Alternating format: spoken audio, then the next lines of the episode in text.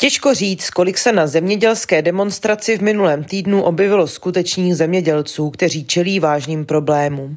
Místo tohoto totiž vypadalo jako jedna velká PR akce, na které si různí aktéři a aktérky jen snaží honit aktuální politické body na tématu Green Dealu a odporu k Evropské unii.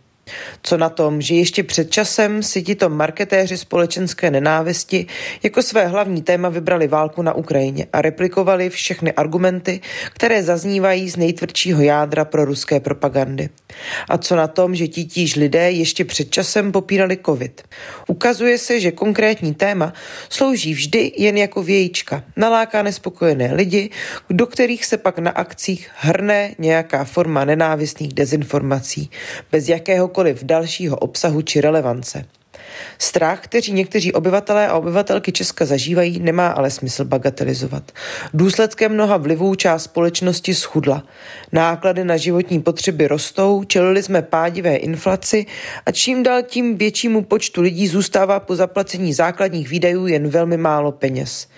Je vlastně skoro zázrak, že se v některých otázkách, typicky v tématu podpory Ukrajiny, nedostáváme do stále kritičtější a fragmentarizovanější pozice. Byť se o to dezinformátoři spojenými silami vehementně snaží. A i na protestech zemědělců bylo téma války na Ukrajině přítomné a mnozí se ho snažili zneužívat. Je proto typické, že se na podobných akcích s železnou pravidelností setkávají politici ze samého okraje politické scény a také, že si moc notují. V družném rozhovoru na protestu z minulého týdne bylo možné vidět Josefa Skálu, ortodoxního stalinistu, která si povídá s předsedkyní krajně pravicové trikolory Zuzanou Majerovou. Akce byla také vhodným prostředím pro zviditelnění se u bývalého předsedy ČSSD a premiéra Jiřího Paroubka, který se snaží vrátit do politiky snad všemi myslitelnými prostředky.